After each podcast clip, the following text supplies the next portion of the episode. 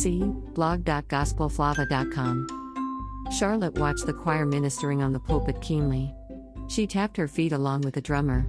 The song leader had a smooth voice. He wasn't bad looking either. Her eyes wandered over the feet of the singers and scowled. What were they wearing? Some of the ladies' clothes looked so unflattering on their bodies it bothered her. They really need a makeover, Charlotte thought. Some of them looked bored singing.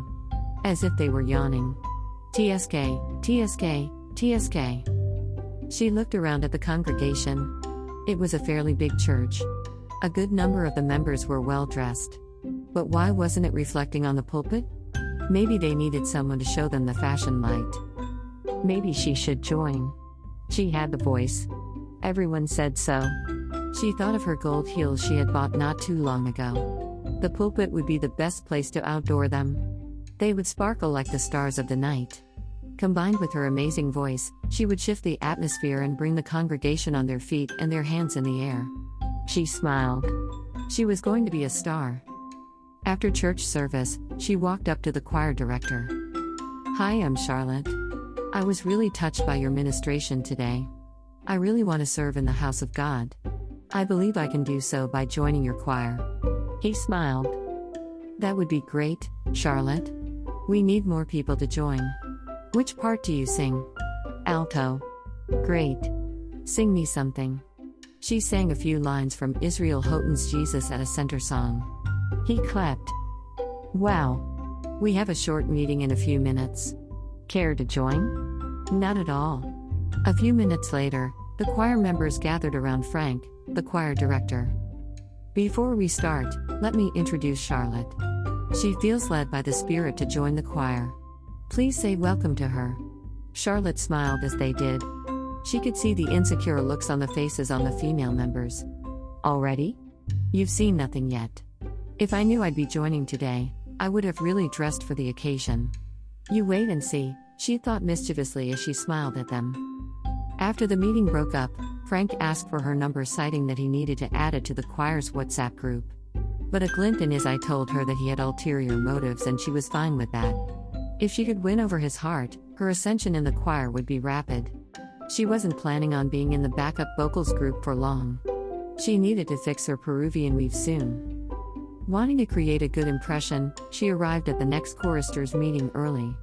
Only Frank and the instrumentalists had reported. Good to see you here so early. We need more zealous members in the choir. You're welcome, Charlotte. She flashed him a sweet smile as she said her thanks. This was just to seal the deal. Soon, she'd take her sweet time to arrive, and then they wouldn't be able to start without her. She was going to be their queen.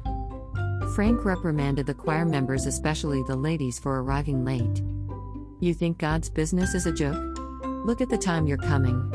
Would you arrive at your workplace 45 minutes after official start work time? God have mercy on you.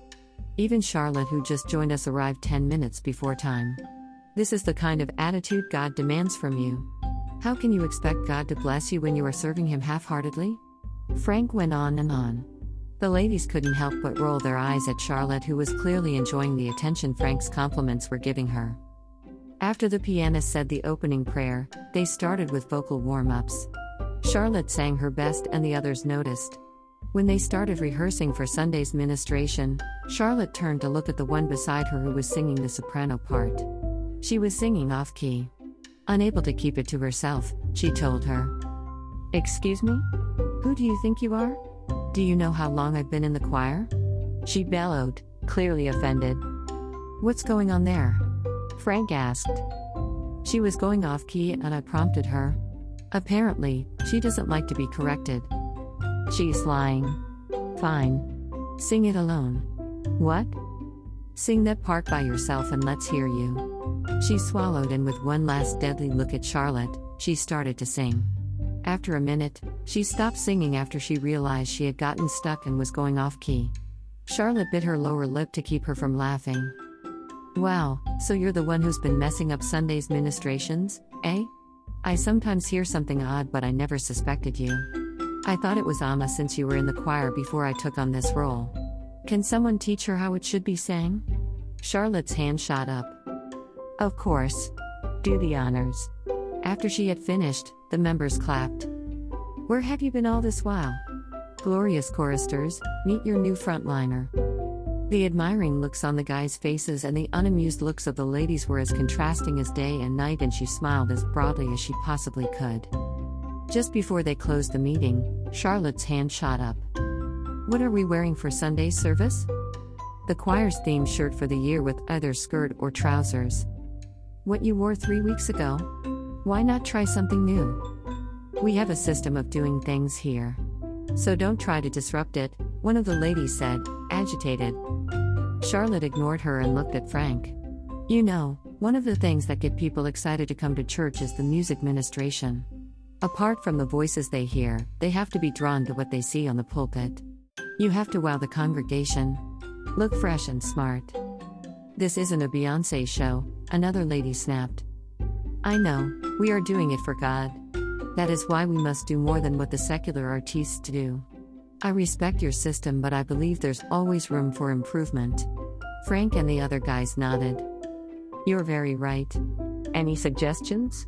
We could go with a color code. Any shade of blue, green, red. Blue sounds cool. What do you say, guys? Do you have blue attires? Charlotte smiled. She was rooting for blue herself. The guys said they did. All the ladies except two said they had either blue blouses or skirts. Then blue it is, Frank said in a tone of finality.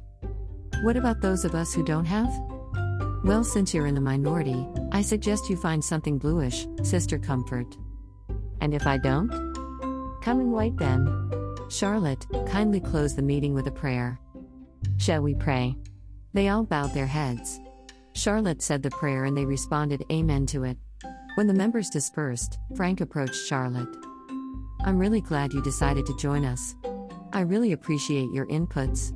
I've a good feeling that you'll help make this choir better. It would be an honor to serve God in this capacity, Charlotte said modestly. As she walked home, Charlotte couldn't help but hum loudly. She could picture herself rocking the stage in her newly sewn blue dress with her red heels and matching accessories. She was going to feed on bananas like some prescription. She had to prep her voice well for her singing debut. On Sunday, Charlotte arrived at the church premises early for Bible study. She noticed Frank stealing glances at her. She smiled shyly. She glanced at the pulpit.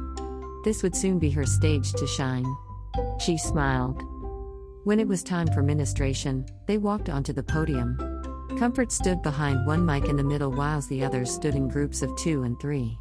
When Comfort noticed Charlotte approaching her, she glared at her, giving her the loud message that she wasn't going to share it with her. Frank saw the exchange and told Comfort to join the others as Charlotte would take her place. What? Now. Comfort huffed as she joined the others.